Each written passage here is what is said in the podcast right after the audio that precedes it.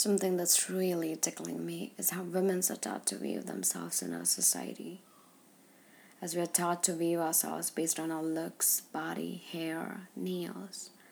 And the worst part is that it's not even based on our own opinions, but the opinions of others.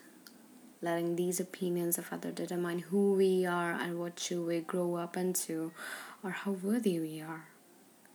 Worthy of what is my question. What are we not worthy of? Is it the big house? Is it the boy who is sitting next to you in your class? Or is it the mean girls who are constantly getting the cool comments on you as you walk past, which you think you are not worthy of and you try to be worthy for? Not ready to show the compassion to others and especially to ourselves. Let's just get started. Start really small. Think really, ponder on yourself. How can you just show the compassion to others? And most importantly, show yourself how to look in the mirror and love you.